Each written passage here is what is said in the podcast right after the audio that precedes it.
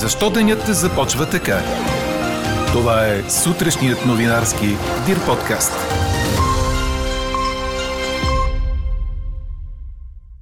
Ракетна атака по украинската столица тази сутрин. Жители на Киев прекараха нощта в метрото. Президентът Зеленски подписа указ за всеобща мобилизация и обяви Оставени сме сами да отбраняваме държавата си. Войната между Русия и Украина само за ден почти отвои цената на газа на международните борси. Нагоре вървят и цените на петрола. Очаквате ли санкциите да принудят Москва да спре войната в Украина? Ви питаме днес, след като държавите от Европейския съюз обявиха економически санкции за Русия. И още в сутрешните подкаст новини на 25 февруари откраднаха антични вещи, използвани като реквизит в хитовия сериал Короната. Това няма да попречи на снимките, увериха от Netflix. Говори Дирбеге.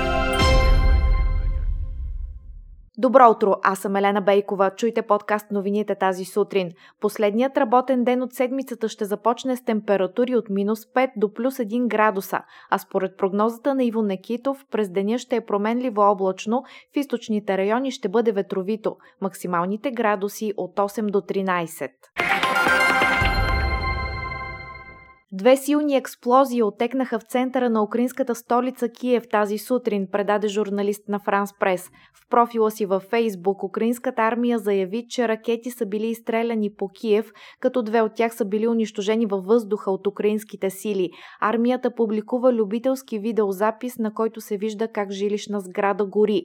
Кметът на столицата Виталий Кличко съобщи, че трима души са били ранени при падането на отломки от ракети в жилищен квартал в юго източната част на града. По-рано украинският президент Володимир Зеленски съобщи, че в навечерието на руската офанзива срещу Украина в Киев са проникнали групи за саботаж, състоящи се от руски войници. Той призова жителите на Киев да са бдителни и да спазват въведения комендантски час. Столицата и още няколко големи украински градове прекараха напрегната нощ. Голяма част от хората в столицата спаха в метрото в търсене на по-сигурно място, в очакване на ракетния обстрел. За руска атака се подготвят очакват още Суми, Чернигов, Херсон, Житомир и Харков. Инвазия очакват също Одеса и Виница, като и в двата града са включени сирените за въздушна тревога. Украинското министерство на отбраната съобщи, че граничен пост в Запорожка област е станал обект на ракетен удар, като има жертви и ранени. Президентът Зеленски обяви, че през първия ден на военни действия в Украина са убити 137 души. Той подписа и указ за обща мобилизация на населението. Тя ще бъде в сила в рамките на 90 дни. Във видеообращение към нацията президентът подчерта, че страната му е оставена да воюва сама с Русия. Оставени сме сами да отбраняваме държавата си. Кой е готов да се бие редом до нас? Не виждам никого, заяви държавният глава и отправи критики към западните съюзници. Попитах директно 27-те лидери на Евросъюза дали ще приемат Украина в НАТО. Всички се страхуват да отговорят, но ние не се страхуваме, не се страхуваме от нищо. Не се страхуваме да защитим страната си, да говорим с Русия, да говорим за гаранции за сигурност за нас. Но какви гаранции ще получим? И най-важното, кои страни ще ни ги предоставят? Зеленски съобщи, че остава в столицата Киев, а семейството му също е в Украина, въпреки че той бил поставен като цел номер едно от руснаците, а семейството му като цел номер две. Според него Русия иска да навреди политически на Украина, като ликвидира държавния глава. И още за ситуацията в Украина. С нощи стана ясно, че ядрената централа Чернобил е била превзета от руските сили. За това съобщи съветник в кабинета на украинския президент, цитиран от Reuters. Невъзможно е да се каже дали тя е в безопасност след това напълно безсмислено нападение от руснаците. Това е най-сериозната заплаха за Европа в момента, заявява Михайло Подоляк. А лидерите на Европейския съюз постигнаха съгласие за нови економически санкции срещу Русия заради офанзивата в Украина. На пресконференция председателят на Европейската комисия Урсула фон дер Лайен заяви, че санкциите ще ограничат също така достъпа на Русия до финансовите пазари, което ще ускъпи заемането на средства и ще доведе до покачване на инфлацията в страната. Междувременно Държавният секретар на Съединените Американски щати Антони Блинкън заяви в телевизионно интервю своята убеденост, че руският президент Владимир Путин се опитва да свали украинското правителство. Блинкън поясни, че планът на Русия е да изложи Киев на опасност. Според него обаче в крайна сметка Украина ще надделее в стълкновението с Русия. Българският президент Румен Радев заминава днес за Полша, където ще се проведе среща на високо равнище на държавите от Б9. Това е многостранен формат за консултации и диалог по въпроси на сигурността, в който участват 9 страни членки от източния фланг на НАТО – България, Естония, Латвия, Литва, Полша, Румъния, Словакия, Унгария и Чехия. Войната между Русия и Украина само за ден почти удвои цената на газа. В края на търговията на нидерландската борса TTF тя стигна над 141 евро за мегаватт час, като предишния ден нивата бяха 89 евро, пише 24 часа. Дори на българската борса Газов хъб Балкан цената на мегаватт час газ с денна доставка 25 февруари е 227 лева и 64 стотинки, което спрямо предния ден е увеличение с 43%. Резкият скок на котировките предвещава и чувствително поскъпване за всички потребители, защото на 1 март Българ Газ трябва да внесе предложението си за цена през следващия месец. Прогнози към момента е трудно да се правят, тъй като котировките на TTF са високи и трудно предсказуеми, а те съставляват 70% от микса на цената на газа у нас. Но ако се задържат на сегашните нива, то увеличението ще е близо до скока с 30%, 10%, който имаше през януари. Нагоре са и цените на петрола, чието деривати мазут и газиол с съдържание на сяра държат другите 30% от формулата в цената на руския газ с котировки 9 месеца назад. Според водещи специалисти, с които 24 часа разговаря, поскъпването на петрола ще се отрази сериозно на цените на газа у нас през последното 3 месечие на годината. След повече от 20 часа работа парламентът прекрати заседанието си рано тази сутрин. Депутатите успяха да приемат бюджетите на администрацията на президента и на Министерския съвет, както и на МВР и Министерството на отбраната.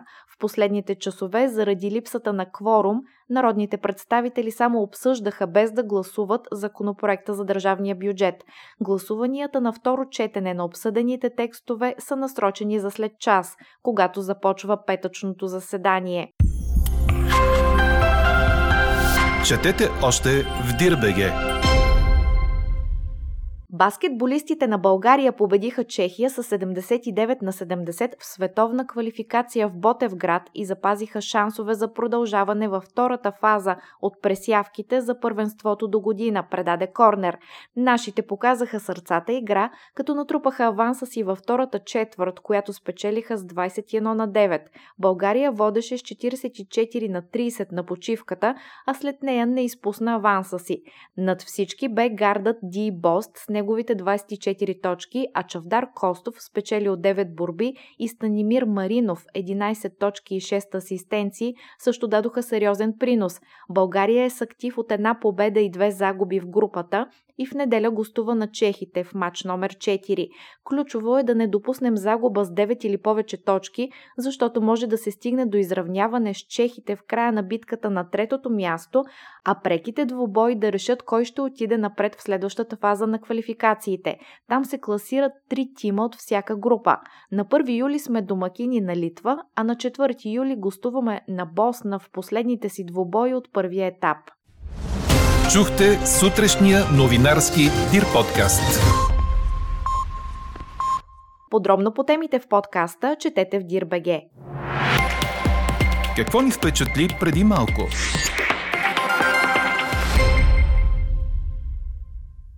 Антични вещи, използвани като реквизит при снимките на хитовия сериал на Netflix Короната, са откраднати миналата седмица, но обирът няма да забави снимачния процес, съобщи Reuters, като се позова на британската полиция и на говорител на стриминг платформата. Британският вестник Сън писа, че са откраднати вещи за около 150 000 британски лири, бижута, сребърни прибори, канделабри, клетка за птици и реплика на рядко яйце на Фаберже, придобито от крал Джордж Пети през 1933 година.